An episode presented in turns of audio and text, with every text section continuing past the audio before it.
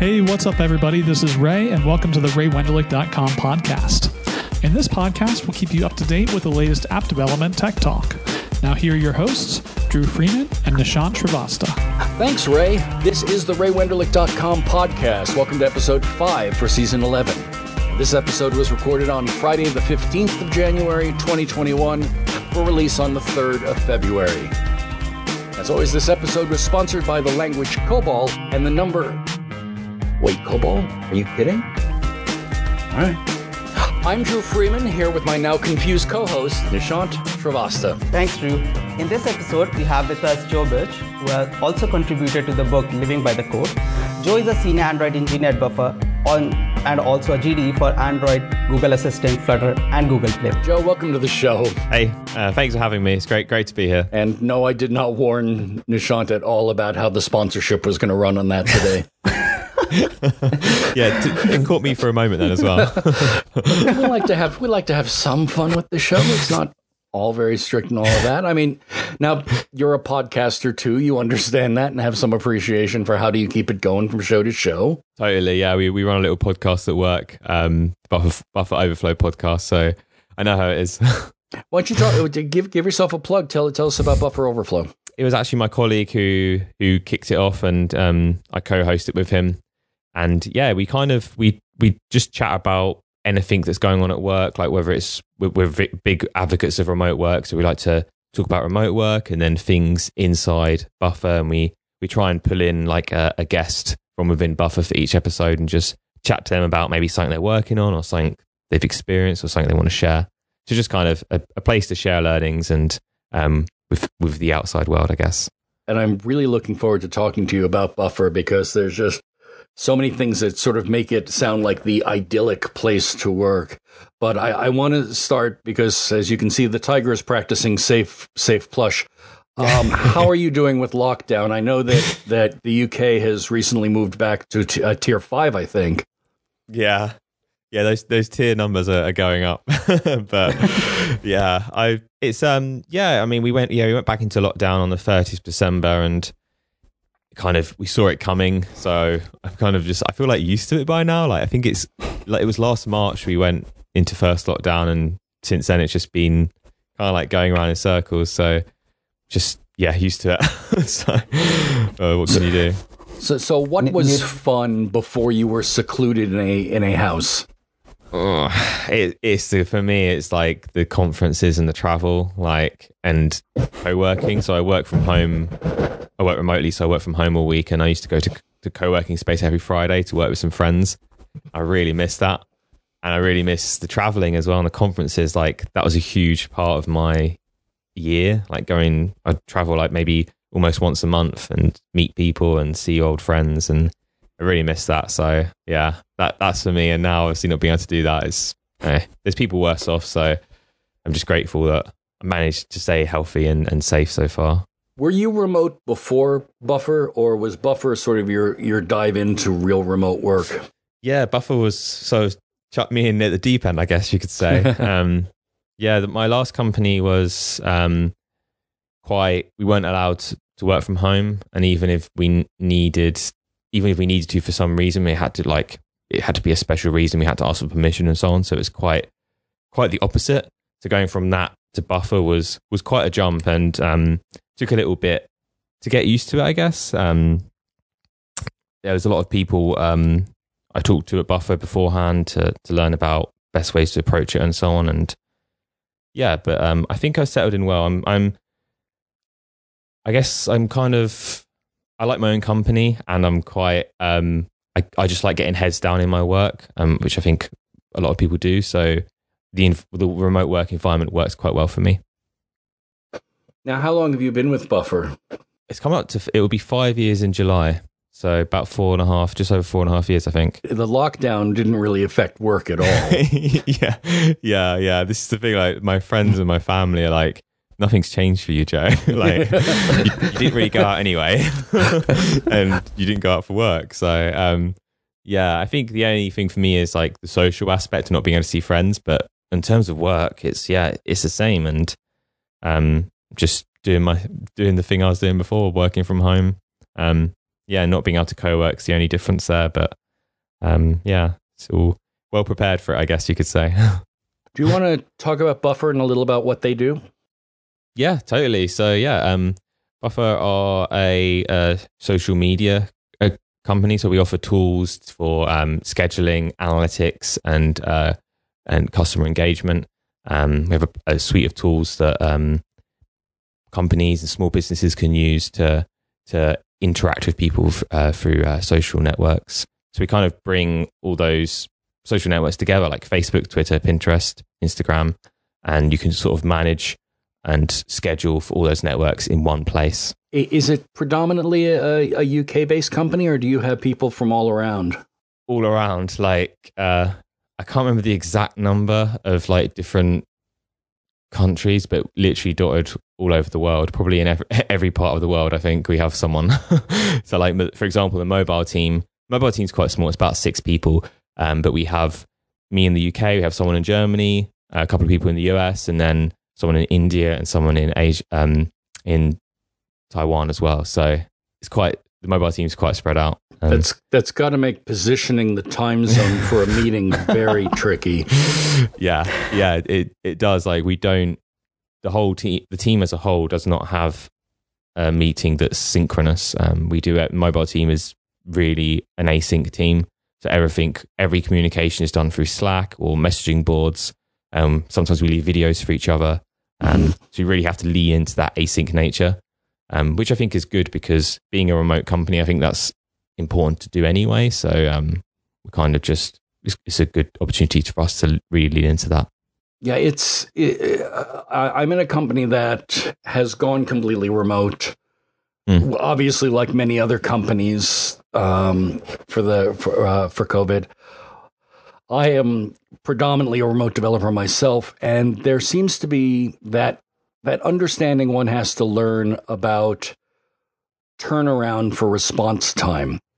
That because there's an asynchronous nature to it, you can't just say, "Are you there?" and expect an immediate response. And I can tell the team members who are used to remote from the team members who are not used to remote from that concept of, I'm going to schedule you for a meeting in 10 minutes. And it's like, no, that doesn't work for remote developers. Mm. Yeah. One of the companies I was working at, they couldn't understand remote working, as Drew is already explaining about. For them, it's mostly about like, I need you in 5 minutes, and then you have to be in the call.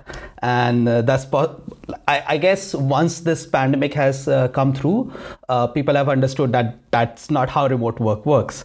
There's so much variance here in time and everything.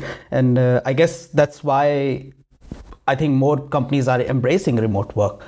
And more importantly, I also think that Buffer was doing this for some time. Like I think probably, as you said, like you've been there for 5 years, but more than that also.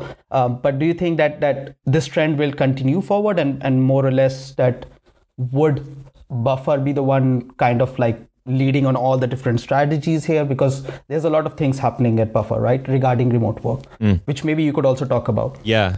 Buffer have been remote. I think it's maybe over 10, almost the whole time Buffer's been around. Most of it has been remote. And yeah, there's a lot, it's a big shift, like for a company to go from, like when Buffer made the shift, they were quite small, but for these larger companies to convert to remote work, it's a huge process change. Like literally the way you do things change massively. And I think that's like, you can't just take the things you do in an office and try and recreate that in a remote environment, like, oh, let's have loads of meetings on Zoom, like, but because that, again, that's not asynchronous, is it? It goes back to that issue of needing people to be in places at certain times.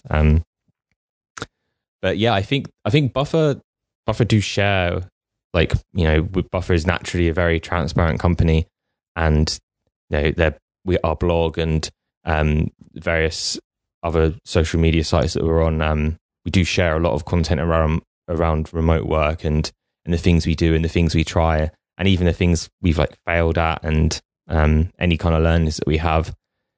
And we've always done that, and I think that's probably been beneficial to quite a few people in this time.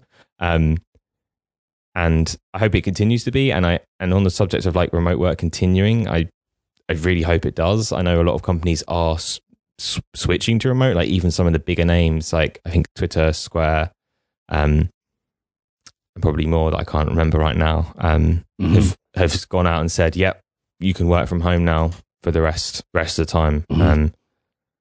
So just waiting for some of the bigger players like Google and so on to make that jump as well, which would be really, again, they're such big companies. So it's a big shift, but I think it's cool to see some companies making that move and making that commitment.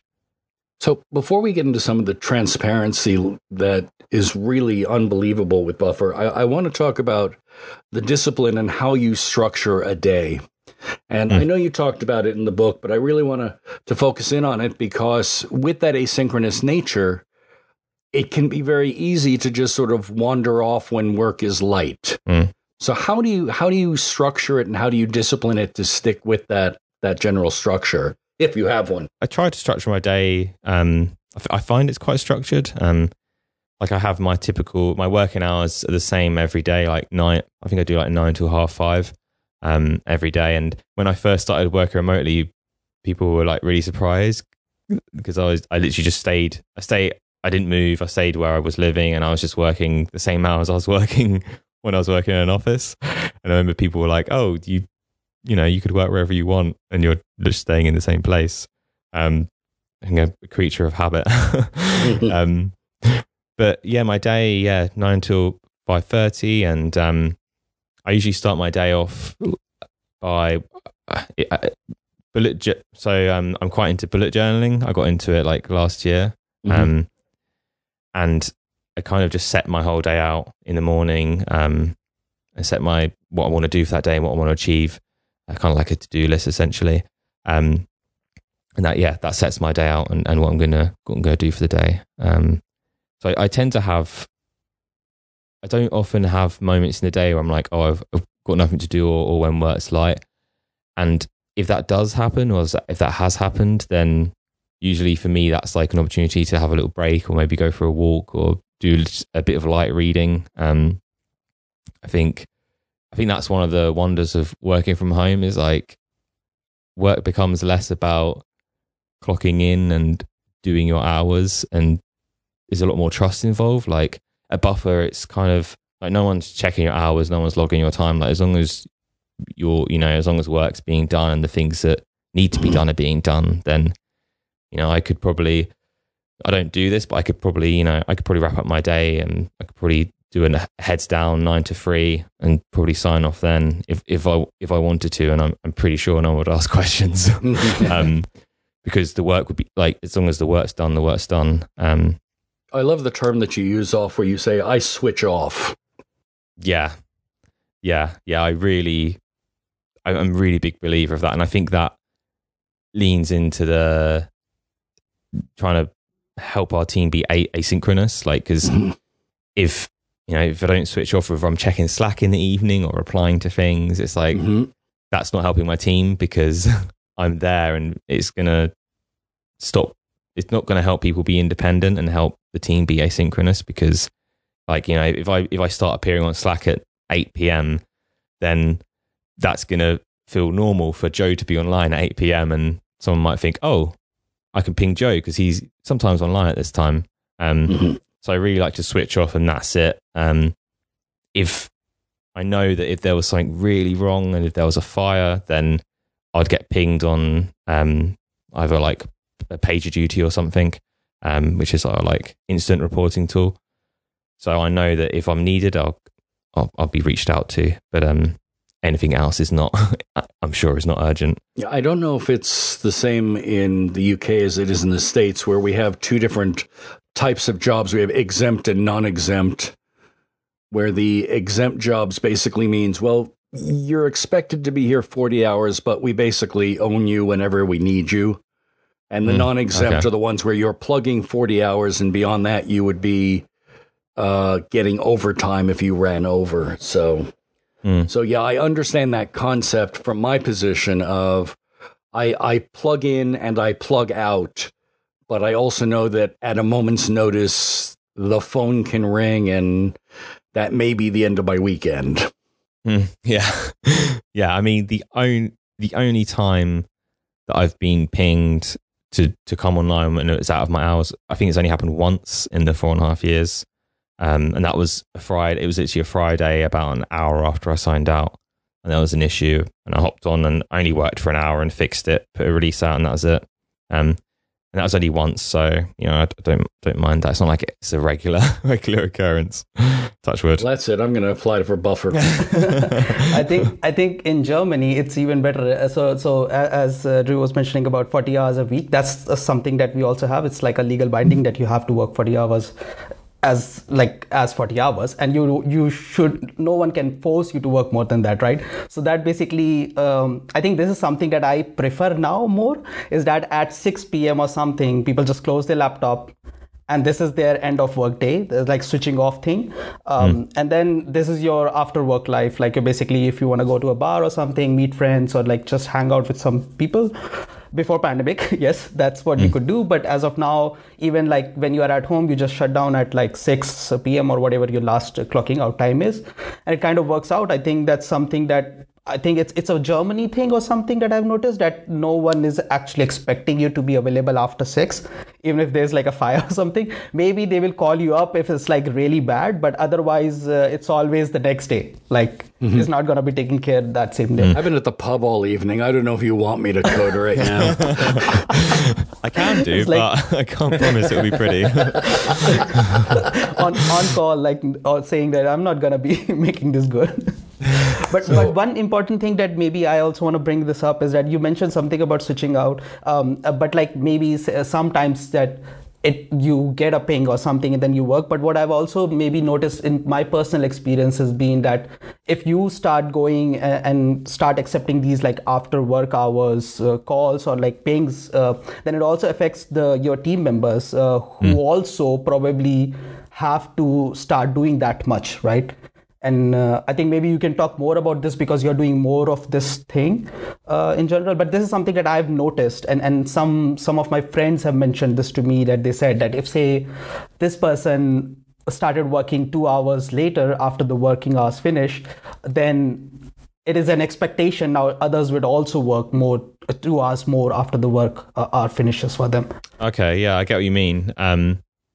So, yeah, like if I came online and I had to fix an issue, like I think this is what you're getting at. Like my manager said, "I'll take, you know, make sure you take the time back yourself. So maybe start work later, a couple of hours on Monday." And that, I've seen that happen a few times, like in the company or in my team. Like if someone's had to come online for something, or they've had to hang around to finish something that was like super urgent, then the time is given back. Like, rather than expecting it to be even in terms of someone else working more, like you're kind of given that time back because you've had to sacrifice that time, which is, I guess, a nice way of doing it, because your time is not your company's time. That's a good approach, I would say. So we talked about the transparency at Buffer. And obviously, we need to come to the biggest transparency that I'll admit shocked me, and that was the pay scale is the salaries are public at Buffer, and in the US, the mentality is that that's forbidden. Yeah. And that's probably to prevent people from complaining they were discriminated against and legal battles left and right. But it seems to me to be a fantastic solution, because I take it, using a standard pay scale saying somebody who's been in the job this long would get this much for this kind of a position. Yep. It's all like, we have, I don't know if you've seen the public salary calculator. It doesn't cover all cases, but it's kind of like, you know, you can put like senior front end engineer, and it will tell you how much you'd earn a Buffer, and that is, it's like non-negotiable. That's, you know, if you get hired for a senior position, or maybe an Eng 3 position, Eng 2, like that is what you'll be paid. And I think it's marvelous. Like, it's one I'd known about Buffer for ages, and that was one thing that was like I was always really impressed by, because like at my company, it was at my last job before Buffer, it was like no one knew what other people earned, and when I left, I found out that the salaries were all over the place. Like there's no logic, and some people who were a lot less experienced were being paid way more than people who had more loads of experience, just because they joined the company at different times and there'd be no adjustments and so on. And it's like, wow, that's really messed up. And we were kind of told we weren't allowed to talk about it. Just you really get the impression that it's not merely forbidden to give that information out, but you're forbidden from even discussing it with your coworkers, which they can't prevent. They really can't stop you from doing. But I'm assuming that from year to year that changes, that it's not locked in for every year. Yeah. They do like salary. I think is it the Radford job code. So our salaries are checked against that every year, and like this year I had a bit of a pay rise because senior engineers, like the average pay for senior engineers went up, so my salary went up, which is nice. It's kind of like inflation in a sense, I guess. And another thing like I think is important is in terms of like just equal pay. Like there's no, like you said, there's no discrimination, again, based on gender or race, and it's equal for everyone. Like I said, no negotiations, which is really nice, and I think really really important to have in place. Yeah, I'm looking at this calculator right now. It's pretty straightforward. It basically says I am, say, a software engineer 3 living in a city with average cost of living, and then it gives you out a number, which is pretty great, I would say, in terms of like getting an idea at least. But would you say that this is not considering the city and the cost of living for that? There is something that says cost of living, so maybe I'm messing it out. Yeah, I think the city. I think that's how we calculate it. Is the city that you select there will adjust for cost of living? Like that's why I said it's not. It might not be. You can't. The calculator can't calculate every single option because if your city's not listed there, I think our team has to like do some research. But yeah, I think there's 3 cost of living bands, like high, medium and low. And then I think I'm in the medium band, for example. And I know some companies do that differently. Like some companies who have the salary calculator in place to have equal pay. Some of those remote companies just pay everyone the same, and some do the location-based pay. A lot of mixed opinions on it. I think this is super interesting. I think our listeners would also be very interested in looking at this. Definitely. So at this point, are you a lead or a managing dev, or what position are you currently in? So I'm a senior 2. I'm kind of like it's weird. I'm kind of like lead. The mobile teams are really small, so we're only 2 Android, 2 iOS. You could say I technically... That sounds normal. Yeah, you could say I lead the Android team, but then like some people are like, oh, it's only 2 of you, so it's a bit a bit of a funny one. But I try and, I guess I'm on the Android team and lead that. And also as a senior 2, kind of expected to do things throughout engineering, like not necessarily coding for other teams, but just try and influence things moving forward, whether it's how we do things and mentorship and so on. Having many times been the lead iOS engineer of a team of me, I appreciate that very much. One day you're just an in the trenches programmer, and the next day you're at a meeting with the CTO trying to explain technologies, and it's... Wearing all the hats. No, the reason I ask is that when you are in a position of leadership, you are dealing with other engineers. And I wonder, because there's a lot of discussion in Living by the Code about what leadership means and how you view it. And I was just looking for your your 30,000 foot view of how you view leadership in that kind of a position. When it comes to like the Android platform and leadership there, it's kind of just, you know, not only focusing on like the things we're doing in the Android team, but also trying to, you know, mentor the other team members, like whether it's one or two people within that Android team. And then also, you know, being that point of communication and contact for, like you said, you were talking to CTO, like we have a similar setup at Buffer, like I'll talk to the CTO at Buffer or talk to other EMs or product to keep things in the loop and keep things moving forward. And that's what I kind of see my role as in the Android team. Like I do a lot of IC work still, like individual contributor work, but but keeping the Android team running and keeping, you know, making sure we've got stuff to do and making sure we're up to date and keeping, you know, modern code base and so on.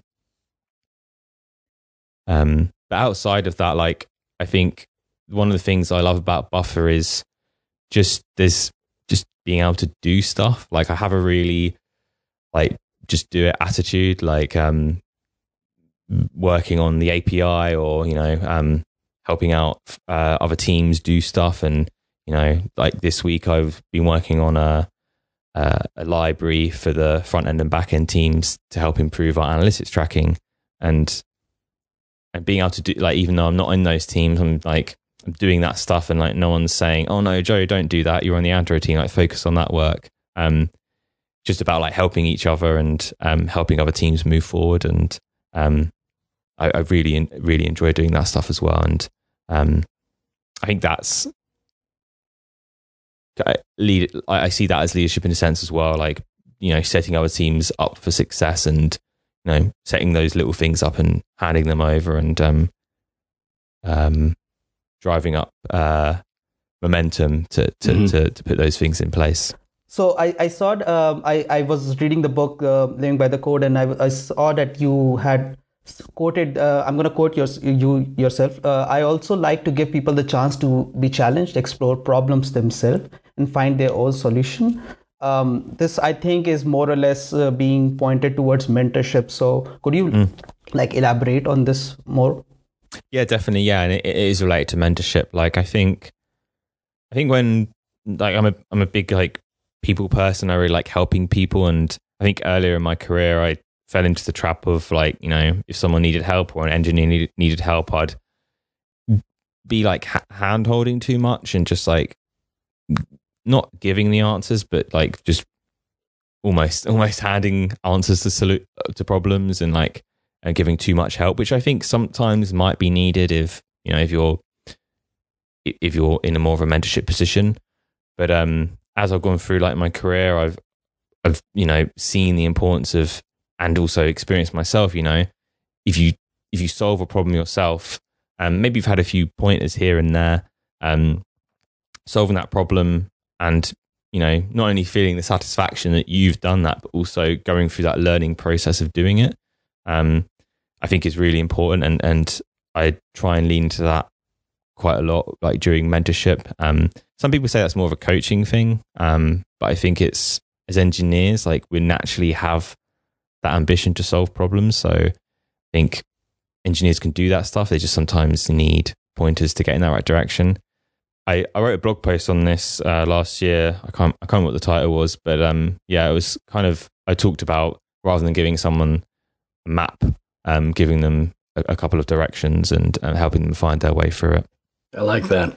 Yeah, I know that you also are doing a lot of like apart from mentorship in your current team also, I think you're also publishing a lot of blog posts and obviously giving a lot of conference talks. I don't know, since the pandemic has been around, like how many virtual conferences you've been to, but like in general, you've been giving a lot of talks and everything. So you are kind of like, I would say, working in every single direction.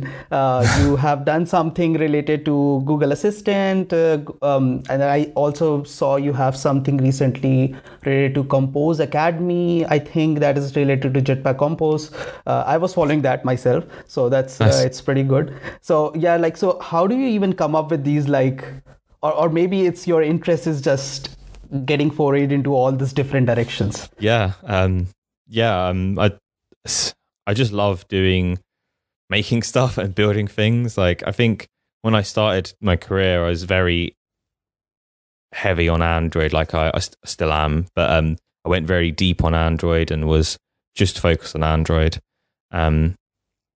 After several years working on Android, I think I started to branch out a bit and just, thinking, I realized I just like solving problems and building things that help people solve problems, regardless of whether that's on Android or not.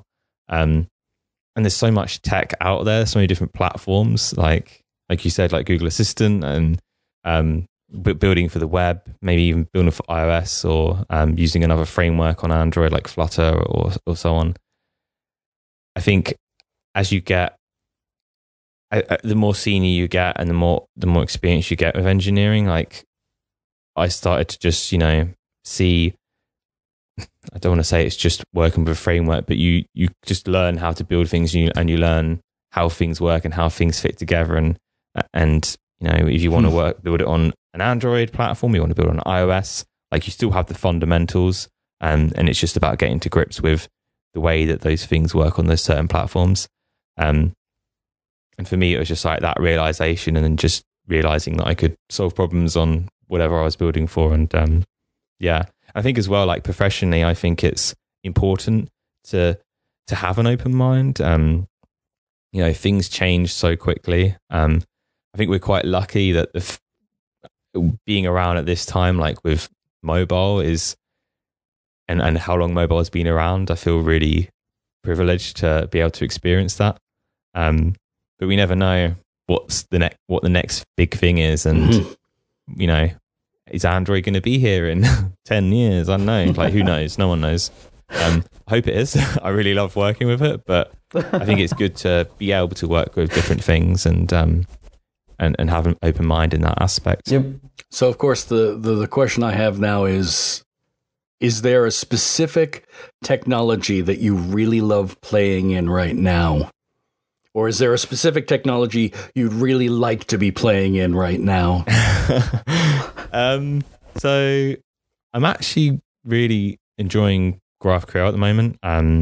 So you mentioned the Compose Academy site, and I built that with GraphQL and the API. And I've been doing some GraphQL stuff at work, and I'm just really love working with it. It's weird because I feel like it's not like a groundbreaking thing. It's not like anything that's like out of this world, but it's just, I think for me, it's just a bit of a change and something new and something fresh to be playing with. So that's one thing. And another thing, going to put a second one in there, is just hardware stuff. I've really always loved working with hardware and like Raspberry Pi and Arduino. Mm-hmm. Have done for years. Don't really know what I'm doing. I don't have any.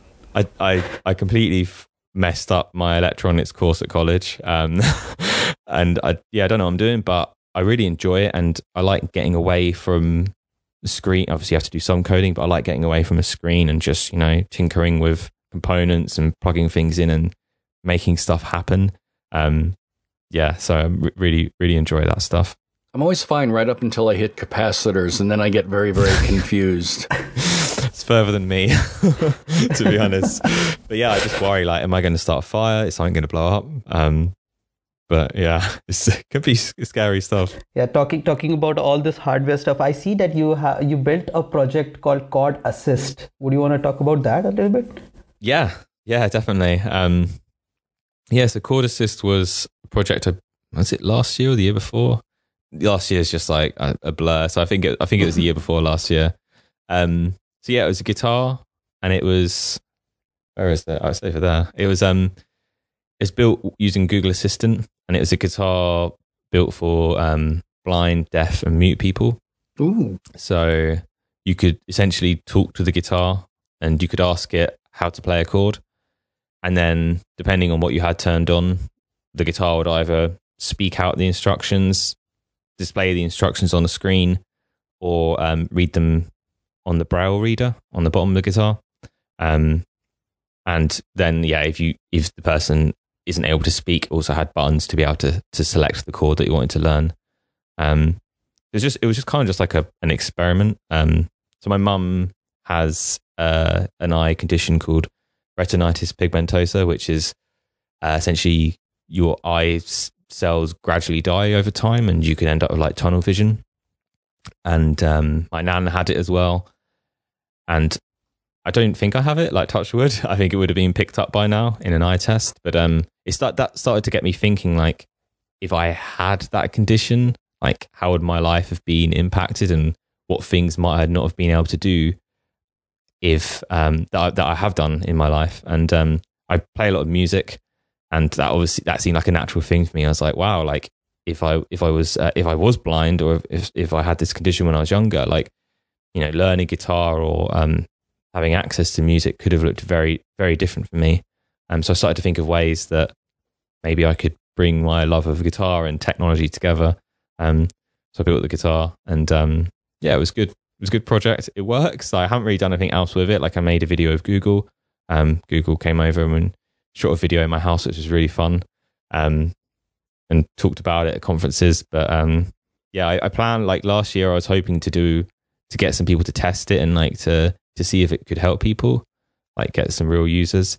But 2020 being 2020 kind of put a spanner in that wrench. So I remember it was also nominated for something, I think Webby Awards or something. Yeah. It didn't win a Webby Award. It came, was it fourth? It just missed bronze, I think. But it won a Lovey Award, which is like the sister company of the Webby Awards. So I'm happy with that. I'll take it. I find that I really wish more engineers had someone in their life or themselves that needed an assistive technology, because until you've actually run into what a person goes through, you really don't necessarily have an appreciation for the assistive stack that is there in Android and is there in iOS. But people just tend to go, well, I guess they give it lip service rather than actually thinking about how it can best assist their end users. Yeah, it's like there was that video on Twitter towards the end of last year of I think it was a girl who was using TalkBack on iOS to view her Twitter feed, and it was really fast, and I remember it all went like viral because people like couldn't believe it. And I think that proves what you just said, like, until you've seen this technology in use, or you know someone who's experienced those kind of things, like you're just unaware of it. And I think that's I think there could definitely be more education in that thing as well. Like, if people, you know, are aware of that stuff, like we know about it and so on, like educating more people about those things and like trying to make it more of a standard. Mm-hmm.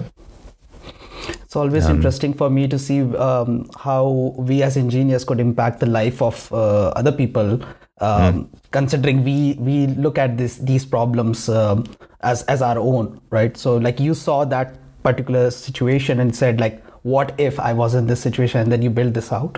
I think as engineers, if all of us kind of focused on that, that would definitely bring at least something that's good for people, those who cannot actually experience the world as we do, right? Yeah, that would something be very good to see. And like products that we build that are assistive technology, like most of the time they end up being used by people who don't need assistive technology. Like the guitar, it could be used for that, and I could use it. And we look at things like, I don't know, like the Roomba, the Hoover that moves around the floor. Like, I think that was originally designed as an assistive tool, and most people I know who own them don't need that assistive technology. I wish we had time for the whole interview, but you can find the rest of the interview and some of the parts we may have edited out on YouTube in just a few weeks. Joe, this has been an amazing sit down in an amazing episode. I really want to thank you for joining us this episode. It's been really informative. My pleasure. Thanks for having me. I've really enjoyed chatting to you. It's been really great. Do not forget to check out Joe's chapter in Living by the Code.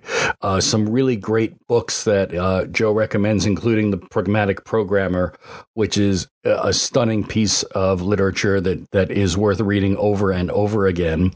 You can find Joe on Twitter and on Medium at Hi There Joe, which I just think is the greatest Twitter handle. That's HITHEREJOE. Hi There Joe.